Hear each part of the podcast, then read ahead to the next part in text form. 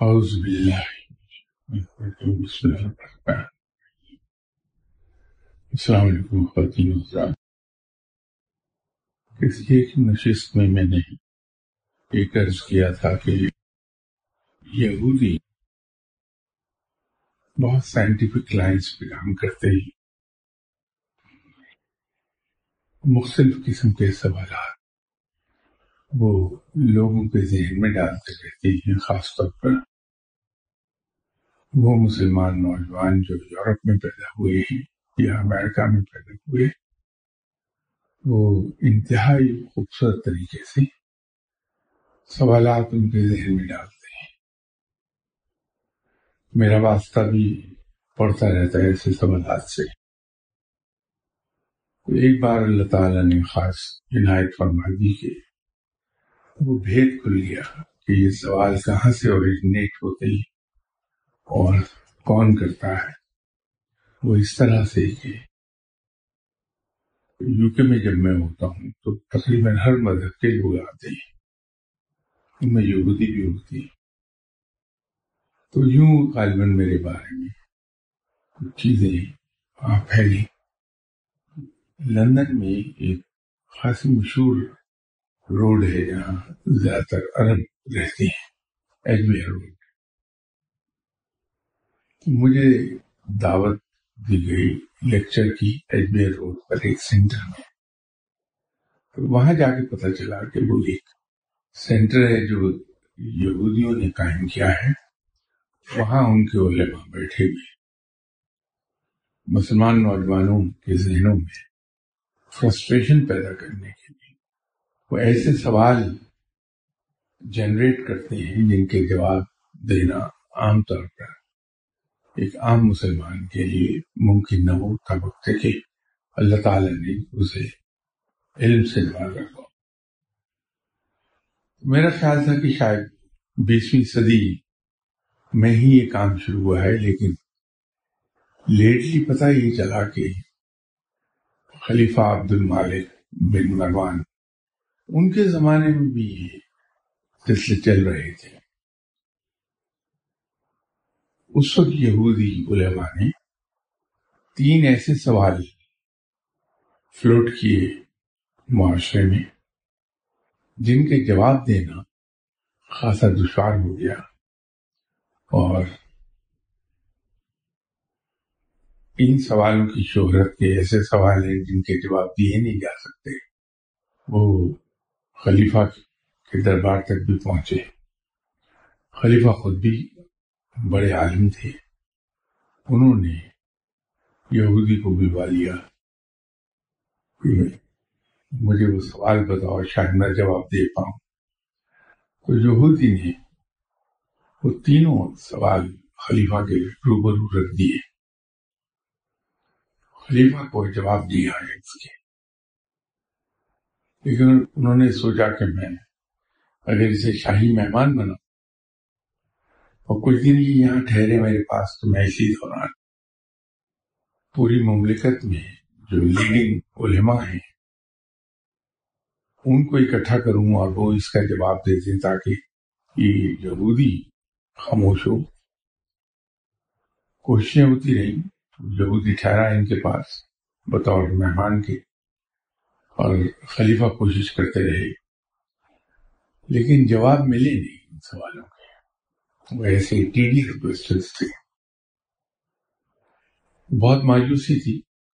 تو ایک وزیر نے ایک دن ذکر کیا کہ حضور، آپ کی مملکت میں نوجوان عالم ہے اور اس کی قابلیت کے شہرے ہیں۔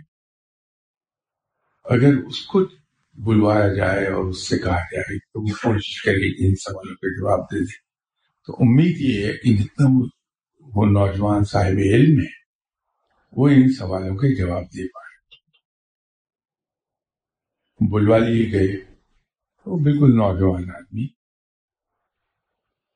ان کا نام تھا نعمان بن ثابت، جو بعد میں امام اعظم جناب ابو حنیفہ کے نام سے پھر مشہور ہوئے۔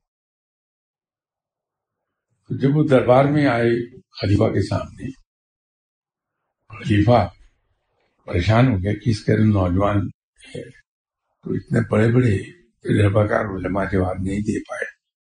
تو یہ کیا جواب دیں گے؟ لیکن ایز اے لاسٹ ہو خلیفہ نے فیصلہ کیا کہ ان سے پوچھا جائے۔ جناب حضرت امام ابو حنیفہ رحمۃ اللہ علیہ صاحب نے فرمایا کہ یہودی کو بلوا لیجیے، سوال کر لیں، کوشش کروں گا جواب دے دوں۔ تو اگلے دن دربار سجایا گیا اور وہاں جو شاہی مہمان تھے، یہودی ان کو بلوا لیا گیا۔ اور جناب امام ابو حنیفہ آئے دربار میں، ایک عام انسان کے طریقے سے، اور جہاں جگہ ملی وہاں بیٹھ گئے۔ تو خلیفہ نے دیکھا کہ آ گئے تو انہوں نے یہودی سے کہا کہ ہمیں جب آپ مل جائیں گے، آپ سوال کیجیے تو یہودی نے پہلا جب سوال کیا، تو امام ابو حنیفہ رحمۃ اللہ علیہ صاحب اپنی سیٹ سے اپنی جگہ سے کھڑے ہوئے اور خلیفہ سے مخاطب ہو کر کہا کہ جناب بات یہ ہے کہ یہ سوال کر رہے ہیں، جواب مجھے دینا ہے۔ یہ مانگنے والے ہیں، میں دینے والا تو دینے والا ہمیشہ بلند جگہ پر ہوتا ہے۔ تو ان سے کہیے کہ میرے ساتھ اپنی سیٹ سواپ کریں۔ میں ان کی سیٹ پہ بیٹھوں گا۔ خلیفہ کے برابر ہے۔ اور یہ میری جگہ آئیں گے تو یہودی نے بھی اگری کیا کہ بات عقل کی ہے کہ دینے والا بھارت مانگنے والے سے بہتر پوزیشن پہ ہوتا ہے۔ پھر جگہ بدل لی گئی۔ اس کے بعد جناب امام ابو حنیفہ نے کہا کہ اب سوال کریں اس یہودی نے پہلا سوال یہ کیا کہ رب تعالی سے پہلے کیا تھا؟ جب رب نہیں تھا تو کیا تھا؟ اب اس سوال نے سب کو پریشان کیا ہوا تھا کہ اس کا جواب کیا ہو سکتا ہے۔ تو امام ابو حنیفہ رحمۃ اللہ علیہ صاحب نے یہودی سے کہا کہ آپ کو جتنی گنتی آتی ہے ہاں، گننا شروع کریں۔ ایک سے دس تک گنی آپ۔ تو یہودی نے ایک سے دس تک گنا۔ تو آپ نے فرمایا کہ دوبارہ گنی ہے۔ تو یہودی نے بآواز بلند دوبارہ گنتی گن لی فرمایا تیسری بار گنی ہے۔ اس نے پھر گن دی۔ جب چوتھی بار کہا کہ گنوں انہوں نے کہا کہ آپ کیا کر رہے ہیں۔ گنتی میں تین بار گن چکا، کتنی بار آپ گنوائیں گے مجھ سے؟ میں کہا کہ آپ غلط گنتے ہیں۔ میں اس لیے بار بار کہہ رہا ہوں کہ آپ گنیے اس نے کہا، اس میں غلط کیا ہے؟ ایک، دو، تین، چار، پانچ، چھ، سات، دس تک ہو گئی گنتی۔ غلطی کہاں ہے وہ بتائیے۔ میں نے کہا کہ آپ ایک سے پہلے گنیے ایک سے پہلے کیا ہے؟ ایک سے پہلے تو کچھ نہیں ہے۔ امام ابو حنیفہ نے کہا اس طرح رب سے پہلے کچھ نہیں تھا۔ تو خلیفہ حیران بھی ہوئے اور خوش بھی ہوئے کہ چلیے، ایک تو جواب مل گیا۔ تو یہودی سے کہا کہ دوسرا سوال کہیے یہودی نے کہا کہ اس وقت رب کس رخ پر بیٹھا ہے؟ رب کا منہ کدھر کو ہے؟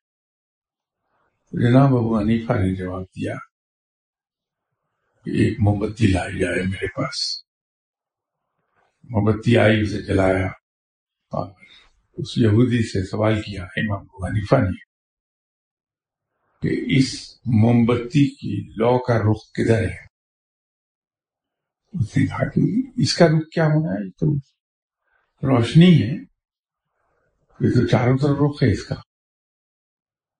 تو فرمایا کہ رب نور ہے، تو اس کا رخ ایک طرف کیسے ہوگا؟ وہ چاروں طرف ہے۔ تو وہ یہودی خاصا خفیف ہو گیا۔ تو بڑی بے دلی سے تیسرا سوال پھر پوچھا کہ رب تعالیٰ اس وقت کیا کر رہا تو جناب حضرت امام ابو حنیفہ رحمۃ اللہ علیہ صاحب نے جواب دیا کہ رب تعالیٰ اس وقت ایک متکبر یہودی کو مسلمان کے ہاتھوں ذلیل کروا رہا ہے۔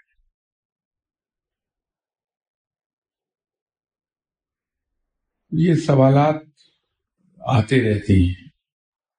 بڑے بڑے ٹیڑھے سوال آتی ایک نوجوان نے لندن میں کسی اجتماع میں مجھ سے سوال کیا کہ قیامت کے روز رب تعالی منصف ہوگا یا رحمان ہوگا؟ اس کا جواب اگر انسان ڈھونڈے تو مشکل سے ملے گا۔ تو میں تھوڑا سا حیران ہوا کہ نوجوان نے سوال کیسے بھی نکالا؟ کیونکہ یہ سوال کرنے کے لیے انسان کے پاس بے پناہ علم ہونا چاہیے۔ اس کے بغیر یہ سوال نہیں کر سکتا آدمی۔ تو خیر اس کو میں نے جواب دے دیا۔ کہ روز حساب۔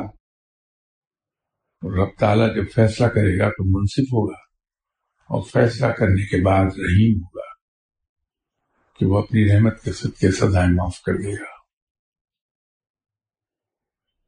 اسی طرح وہاں ایک اور ایک سامنے سوال کیا کہ وہ تو یہاں بھی غالب ملتا جلتا سوال تھا۔ لاسٹ سنڈے، کہ جب رب تعالیٰ راضی ہے اور کیڑا جو پتھر میں بند ہے، اس کو بھی رسک دے رہا ہے۔ تو پھر یہ تگو کیسی؟ وہاں اس کا جواب دینا بڑا آسان ہے۔ سمجھا لیتا ہے انسان۔ اس کا ایک سیدھا سا جواب تھا کہ آپ یہاں یو کے میں رہتی۔ اگر آپ کام نہ بھی کریں تو یہاں کی گورنمنٹ کی ذمہ داری ہے کہ آپ کو رہنے کے لیے گھر دے دے، کھانے پینے کے لیے forty five pound per week دے دے آپ کو پر ہیڈ اور گرمی سردی اگر آپ کو کپڑے بنانے ہیں تو اس کا الاؤنس اللہ سے دے دے تو آپ چاہیں تو ہوش سنبھالنے کی عمر سے لے کے آخری سانس تک بیٹھے رہیے، آپ کو گورنمنٹ دیتی رہے گی اور بہت سے لوگ ہیں جو یہ کرتے ہیں۔ لیکن اگر آپ ایک پورا آسائش زندگی گزارنا چاہتے ہیں، تو جس لیول کی پورا آسائش زندگی آپ گزارنا چاہ رہے ہیں، اسی نسبت سے آپ کو محنت کرنا ہوگی۔ تو آپ کے پاس اس بیرس منیمم لیول سے اوپر رسک آپ کو دیا جائے گا۔ کہ وہ جو دو چیزیں ہیں کہ اللہ رازق ہے اور وہ پتھر میں بند کیڑے کو بھی رسک دیتا ہے اور اس کے ساتھ وہ آئے کہ انسان کو وہی کچھ ملتا ہے جس کے لیے وہ کوشش کرتا ہے۔ یوں یہ کنٹراڈکٹری نہیں ہے۔ یہ سوال تھا کہ یہ تو کنٹراڈکشن ہے۔ یہ کنٹراڈکٹری نہیں ہے۔ جو بیرسٹ منیمم رسک ہے، زندہ رہنے کے لیے وہ آپ کو ملتا رہے گا، رب دیتا رہے گا کسی کسی ذریعے سے۔ لیکن اگر آپ یہ چاہتے ہیں کہ میں اس سے بہتر کمفرٹیبل لائف گزاروں، پھر محنت کیجیے آپ۔ اور جتنی محنت ہے، اسی حساب سے آپ کو ملتا رہے گا۔ یہ سوال اصل میں اس سینٹر سے جو ایجویر روڈ پر ہے۔ وہاں سے اوریجنیٹ ہو اور پھیلائے جاتے ہیں تاکہ اگر ان کے جواب نہ دیے جا سکیں تو نوجوان فرسٹریٹ سے ہو یہ کیسی آج خیال آ گیا کہ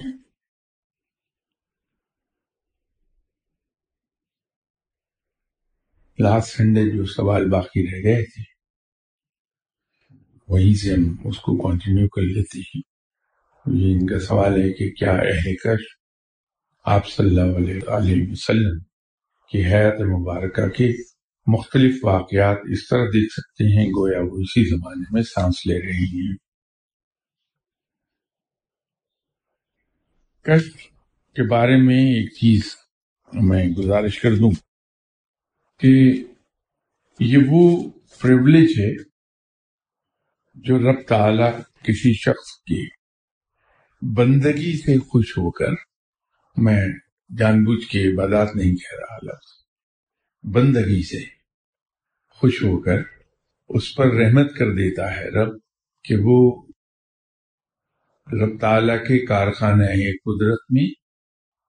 جس حد تک رب چاہے، یہ اس کے اندر سب سے زیادہ امپورٹنٹ پوائنٹ ہے کہ جس حد تک رب چاہے وہ دیکھ لیتا ہے، جس حد تک رب اجازت دیتی ہے۔ لامحدود اجازت کسی کے پاس نہیں ہے۔ کتنے ہی بڑے ولی اللہ کیوں نہ ہوں، ان کے پاس لامحدود اجازت نہیں ہے۔ یہ ضرور ہے کہ ولی اللہ جس مقام کے ہیں، جس درجے کے ہیں، اس کے مطابق ان کی رسائی ہوتی ہے معاملات تک۔ لیکن لامحدود نہیں۔ ہے جہاں تک رب تعالی اجازت دے دے جہاں تک رب تعالی چاہے، ولی اللہ۔ گزرے ہوئے واقعات اور آئندہ آنے والے واقعات کو اس حد تک دیکھ لیتے ہیں۔ جہاں تک کوالٹی آف ویژن کی بات ہے، بہت کلیئر ہوتی ہے۔ وہ عام طور پر تقریباً ایسی ہوتی ہے جیسے ہم کھلی آنکھوں سے دیکھ رہے ہیں۔ چیز یہ تو کارخانے قدرت کا معاملہ ہے۔ آپ صلی اللہ علیہ وسلم کی ذات مبارکہ ایسی ہے کہ وہاں تو فرشتہ بھی بغیر اجازت پر نہیں مارتا۔ اتنا مقام ادب ہے۔ تو وہاں بھی اولیاء اکرام خود بھی بہت محتاط ہوتے ہیں۔ یہ اس طرح کا رخ نہیں کرتے، کشف میں مدر کو نہیں جاتے۔ اس لیے کہ مقام ادب ہے۔ وہ ہاں اگر آپ صلی اللہ علیہ وسلم جس شخص پہ رحمت فرمائے نظر کرم ہو جائے جس پر، وہ آپ صلی اللہ علیہ وسلم سے متعلق اتنی چیزیں دیکھ لیتا ہے جتنی کہ اس پہ نظر عنایت ہوئی ہے۔ اولیاء کرام ایک عام آدمی کی نسبت زیادہ محتاط ہوتے ہیں کہ ان کی پکڑ بڑی جلدی ہوتی ہے۔ اگر مجھ جیسا گناگار بندہ کبھی یہ سوچ لے کہ چلو میں یہاں سیونگ کر لیتا ہوں۔ یہ چیز نہیں خریدتا، اس کی بجائے یہ چیز خرید لیتا ہوں پیسے بک جائیں گے۔ چل جاتا ہے معاملہ۔ لیکن جو رب کے قریب ہیں لوگ، وہ اگر یہ سوچیں تو مار پڑ جاتی ہے اور منیمم تھری ٹائمز زیادہ پیسہ جیب سے نکل جاتا ہے۔ اس لیے کہ رب تعالیٰ کو یہ گوارا نہیں ہے کہ جس کو میں اپنی رحمت کے ساتھ کے عطا کیے جا رہا ہوں کھلے ہاتھ سے۔ کیا اس کو میرے اوپر یہ اعتماد نہیں کہ میں اسے آئندہ بھی بچت کے چکر میں پڑ گیا؟ ان کی گرفت بڑی جلدی ہوتی ہے، اس لیے بڑے محتاط ہوتے ہیں۔ منہ سے تو نہیں بولتے کہ یہ ہے یہ ہے یہ۔ اس لیے کہ وہاں دکھاوا تو گناہ ہے، ان کے نزدیک بہت بڑا۔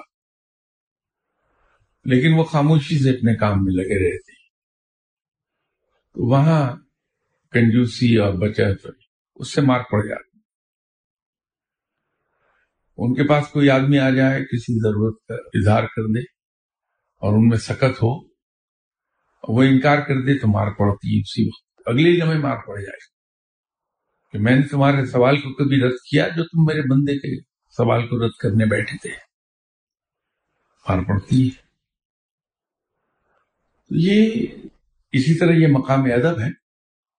ہم جیسے گناگار امتی سے کچھ کوتا ہو جائے تو معاف ہو جائے گی۔ اور اکرام چونکہ صاحب علم ہے صاحب نظر ہیں، ان سے ہلکی سی کوتا اس سے مار پڑ جائے گی۔ اس لیے یہ لوگ بہت محتاط ہوتے ہیں۔ آپ صلی اللہ علیہ وسلم کی طرف وہ اس طرح سے رخ نہیں کرتے۔ یہ اور بات ہے کہ میں ایسی اگزامپل دے رہا ہوں کہ غزوہ بدر کا ذکر ہو رہا ہو، اس پہ رحمت ہو جائے اور وہ غزوہ بدر کو بپا ہوتے دیکھ لے۔ خود نہیں جائے گا ادھر۔ کو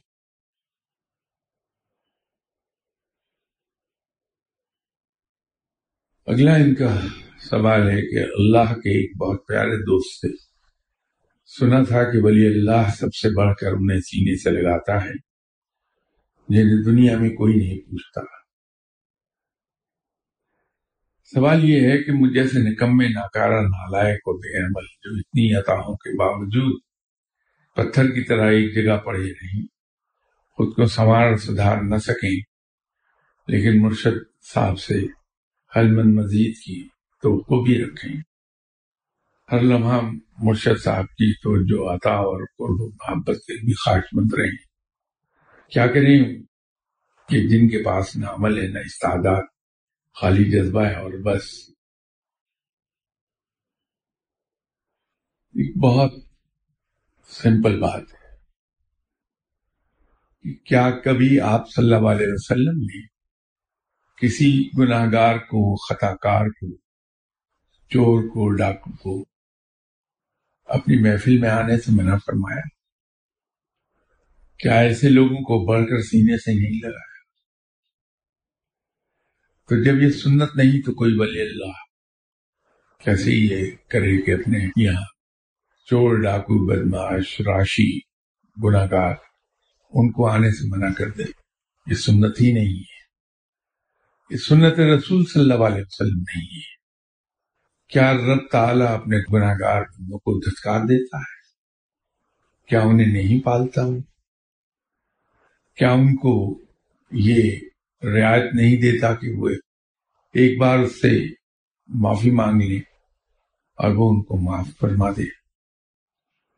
کیا ان لوگوں کو یہ رعایت حاصل نہیں کہ وہ اگر توبہ کر لیں تو رب ان کی توبہ کو اس طرح سے قبول کرے کہ وہ بالکل نوزائیدہ بچے کی طرح پاک صاف ہو جائیں۔ تو ولی اللہ کیسے اس سنت رب کے خلاف کیسے جائے گا؟ تیسری بات، اولیاء اکرام انسانی نفسیات کو سمجھتے ہیں۔ اولیاء اکرام کو یہ اچھی طرح پتا ہے۔ مسترد کیے جانے سے انسان بگڑتا ہے سمرتا کبھی نہیں۔ سمرتا اگر ہے تو محبت سے۔ تو جب کوئی چور، ڈاکو بدماش راشی، گناگار ولی اللہ کے پاس آتا ہے تو بڑھ کر اسے سینے سے لگا لیتا ہے۔ لوگ ایسے لوگوں کو ریجیکٹ کرتے ہیں۔ پھر سامنے نہ صحیح تو اس کی بیک پر اس کی برائیاں کرتے ہیں جو بہرحال اس تک اڑتی اڑتی پہنچ جاتی ہے۔ تو وہ اس سے اور نالا ہوتا ہے اور ریئیکشن پیدا ہوتا ہے۔ ایسے رد کیے ہوئے لوگوں کو جب بلی اللہ سینے سے لگاتا ہے اور محبت بانٹتا ہے انہیں تو عام طور پر دیکھا یہ گیا ہے کہ یہ لوگ سدھر جاتے ہیں۔ اگر ہم تاریخ پڑھیں تو ایک یہ والا فنومینا سامنے آئے گا کہ بڑے بڑے چور اور ڈاکو اپنے وقت کے نامی گرامی چور ڈاکو بدماش اور یہ اکرام کے پاس گئے اور سدھر گئے۔ ایک ایسا انسان میں نے بھی دیکھا ہے اپنے مشرے صاحب کے پاس کہ جو اپنے وقت کا ایک بڑا ڈاکو تھا، اس کے ہاتھوں آبیسلی لوگ مارے بھی گئے ہوں گے، وہ سدھر گیا۔ تو ڈاکے ڈالنا چھوڑ کر ایک معمولی سی نوکری کر لی تو یہ صرف محبت ہے جو انسان کو سدھار سکتی ہے، سختی بگاڑتی ہے، سنوارتی نہیں۔ کبھی تو ولی اللہ، یہ تیسری وجہ ہے کہ ایسے ہر آدمی کو سینے سے لگا لیں یہ جو آپ نے اپنے بارے میں ذکر کیا ایک چیز یاد رکھیے۔ ولی اللہ سنت رب اور سنت رسول صلی اللہ علیہ وسلم پر ہمیشہ عمل کرتے ہیں۔ رب تعالیٰ الفاظ کو نہیں دیکھتا۔ رب تعالیٰ اس جذبے کو دیکھتا ہے۔ جس جذبے سے کوئی انسان عمل کوئی کرتا ہے خواب کتنا ہی بظاہر حقیر کیوں نہ ہو۔ اگر جذبہ صادق ہے، تو رب تعالیٰ اس عمل کو قبول فرما لیتا ہے۔ اس کا آجر عطا فرماتا ہے۔ انسان کتنے ہی خوبصورت الفاظ زبان سے ادا کرے، اگر دل جذبے سے خالی ہے، تو وہ پذیرائی نہیں پاتی بات اس کی۔ اس لیے کہ رب دل کو دیکھتا ہے، جذبے کو دیکھتا ہے۔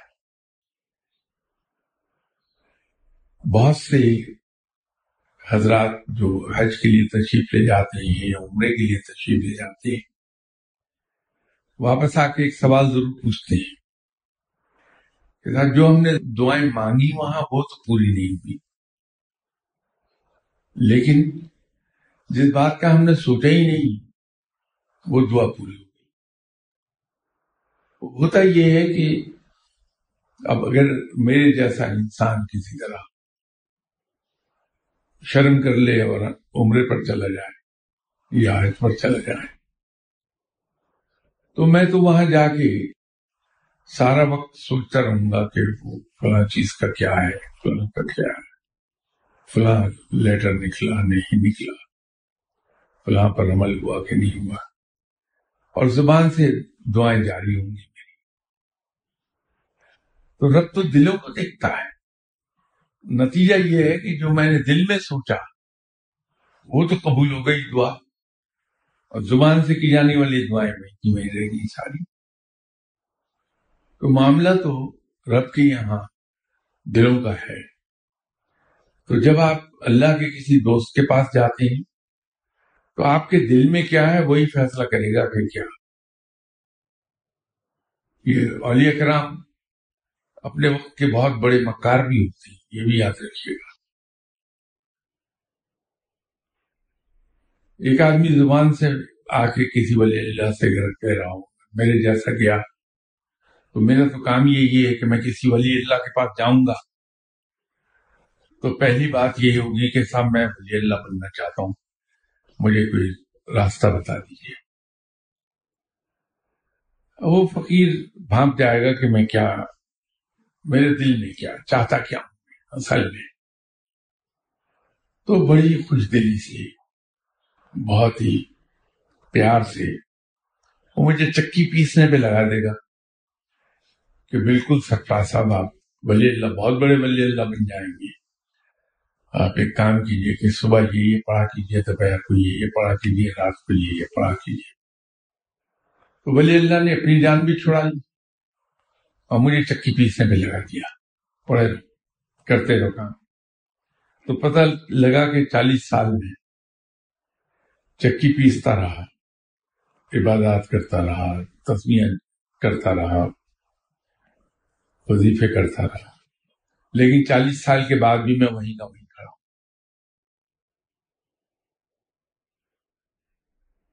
اس کے برعکس کوئی آپ جیسا نیک آدمی چلا گیا ولی اللہ کے پاس۔ اور جا کے یہ نہیں کہا کہ سب میں ولی اللہ بننا چاہ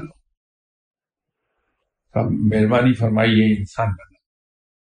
اور بہت تنگ اپنی حرکتوں سے مہربانی فرمائے کہ مجھے انسان بنا دے۔ وہ دل پہ نظر ڈالتا ہے آپ کے اور دیکھتا ہے کہ یہ تو نیک روح ہے۔ اور اس کی منزل قرب الہی ہے۔ صرف بھٹکا ہوا ہے۔ ایک معمولی سی چیز بتائے گا۔ اور اس کے بعد آپ کی تربیت شروع کر دے گا۔ کہ آپ نے کیسے اٹھنا، بیٹھنا، اور یہ نہیں کہ کہہ کے کرے۔ وہ آپ پہ اثر انداز ہوگا اپنی پرسنالٹی کے ذریعے سے۔ تو آپ اس کو کاپی کرنے لگ جائیں گے۔ تو اٹھنا، بیٹھنا، لوگوں سے گفتگو کرنے کا انداز، لوگوں کو ویلکم کرنا، لوگوں کے کام آنا، اور اس خوش اسلوبی کے ساتھ، اس خوبی کے ساتھ کہ کسی کو احساس ہی نہ ہو کہ آپ اس کے کام آ گئے ہیں۔ اگلا یہ سمجھے کہ یہ چیز مجھے دے دی سولی اللہ نے۔ یہ شاید اس کے پاس فالتو تھی، بن میں پھینکنا چاہتا تھا، پھینکی نے مجھے دے دی ہے۔ وہ ایسا امپریشن دے دے گا۔ تو وہ آپ کی تربیت کرے گا کہ اس انداز میں زندگی گزارنے لگی دوسری طرف آپ کو عبادات کی طرف لگایا ہوا ہے کہ فرض عبادات بھی ہیں، اس کے ساتھ نفلی عبادات بھی ہیں۔ پتہ لگا کہ کچھ عرصے میں آپ صاحب کش بھی ہو گئے اور اس کے ساتھ پھر علم کے حصول کا سلسلہ شروع ہو گیا، علم ملنا شروع ہو گیا۔ کیونکہ ایک چیز یاد رکھیے گا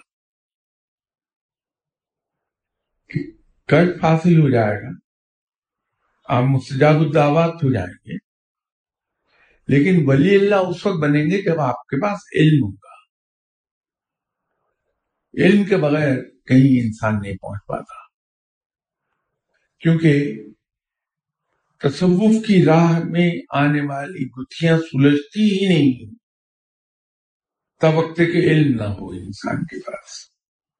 انسان اٹکتا ہے، اس کو یہ نہیں سمجھ میں آتا کہ یہ چیز میری سمجھ میں کیوں نہیں آ رہی۔ بات یہ ہوتی ہے کہ وہ ایک کسی گرہ پر اٹک گیا ہے، کیونکہ علم نہیں ہے، گرہ کھول نہیں پا رہا۔ نتیجہ یہ ہے کہ آگے نہیں بڑھتا۔ تو صاحب کشف ہونا تو کوئی بات ہی نہیں ہے۔ مسجد الدعوات ہونا کوئی بات ہی نہیں ہے۔ اصل بات یہ ہے۔ اب ولی اللہ اس وقت ہیں جب صاحب علم ہے صاحب علم ہوئے بغیر کوئی ولی دوسرے کو ولی اللہ نہیں مانے گا۔ ایک بڑی سمپل سیدھی بات ہے۔ مرشد آپ کی تربیت کرتا ہے۔ جب آپ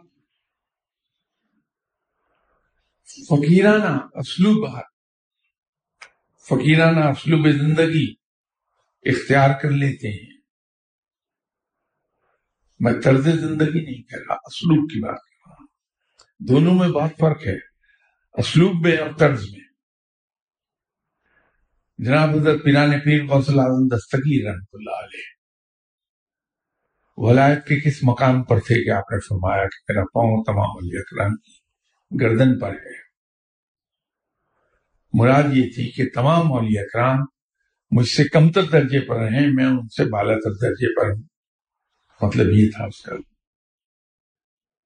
آپ اپنے زمانے میں ایک اشرفی درہم نہیں، اشرفی۔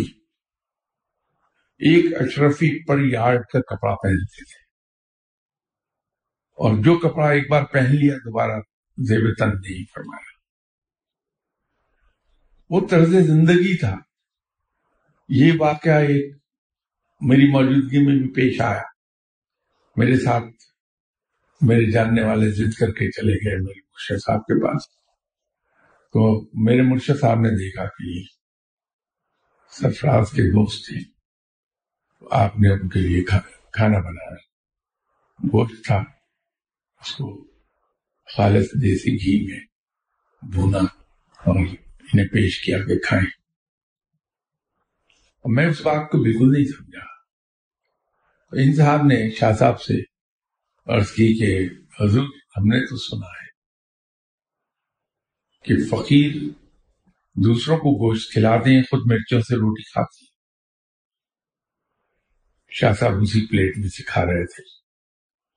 تو میں سمجھا کہ انہوں نے علم کا ایک سوال پوچھا ہے اپنی معلومات کے لیے۔ لیکن جب شاہ صاحب نے اس کا جواب دیا تو میں نے ریئلائز کیا۔ ان کا سوال پوچھنے کا مقصد کچھ اور تھا۔ تو شاہ صاحب نے بڑے اطمینان سے جواب دیا کہ کھاتے ہوں گے مجھے نہیں معلوم۔ لیکن میں تو بنا گوشت کھاؤں گا کہ میرا رنگ بنا گوشت کھلاتا ہے تو میں اس کو رد کر کے کفران نعمت کیوں کروں؟ میں شکرہ کیوں کہہ رہا ہوں تو جناب حضرت پیران پیر غوث اعظم دستگیر صاحب، اتنا مہنگا کپڑا زیب جن فرماتے تھے، کھانا عمدہ کھاتے تھے، لیکن بلایت کے کس درجے پر فائد تھے؟ یہ طرز زندگی ہے۔ لیکن لوگوں کے لیے کتنے ہیلپ فل تھے، سچائی کے کس مقام پر تھے، یہ اسلوب زندگی تھا۔ کہ سنت ایک بھی ترک نہیں ہوتی تھی کہیں۔ وہ اسلوب زندگی تو میں اسلوب زندگی کی بات کر رہا کہ جس شخص پر نظر کرم کرے گا، اس کا مرشد، اس کا اسلوب زندگی چینج کرنا شروع کر دے گا۔ اور طرز زندگی کے بارے میں ایک عجیب بات یہ ہے کہ جو واقعی صحیح معنوں میں شاگرد ہیں ان کا طرز زندگی مرشد کا سا خود بخود ہوتا چلا جاتا ہے۔ اسلوب زندگی کے لیے مرشد ایفرٹ کرتا ہے کہ آپ کی ٹریننگ کر کے اس طرف لے جائے طرز زندگی انسان از خود اختیار کر لیتا ہے مرشد کے ساتھ۔ یہ بات سوچئے کہ آپ کیا ہیں۔ یہ دیکھیے کہ آپ کا جذبہ صادق جذبہ صادق ہے تو مرشد آپ کی تمام کوتاہیوں سے صرف نظر کر لے گا اور آپ کو وہ سکھا دے گا جو کچھ اب ایسا ہرگز نہیں کہ مرشد اگر آپ کو علم عطا کر رہا ہو، تو میرے سر پر دو سینگ نکل آئیں گے کہ میرے مرشد صاحب مجھے علم عطا کر رہے ہیں۔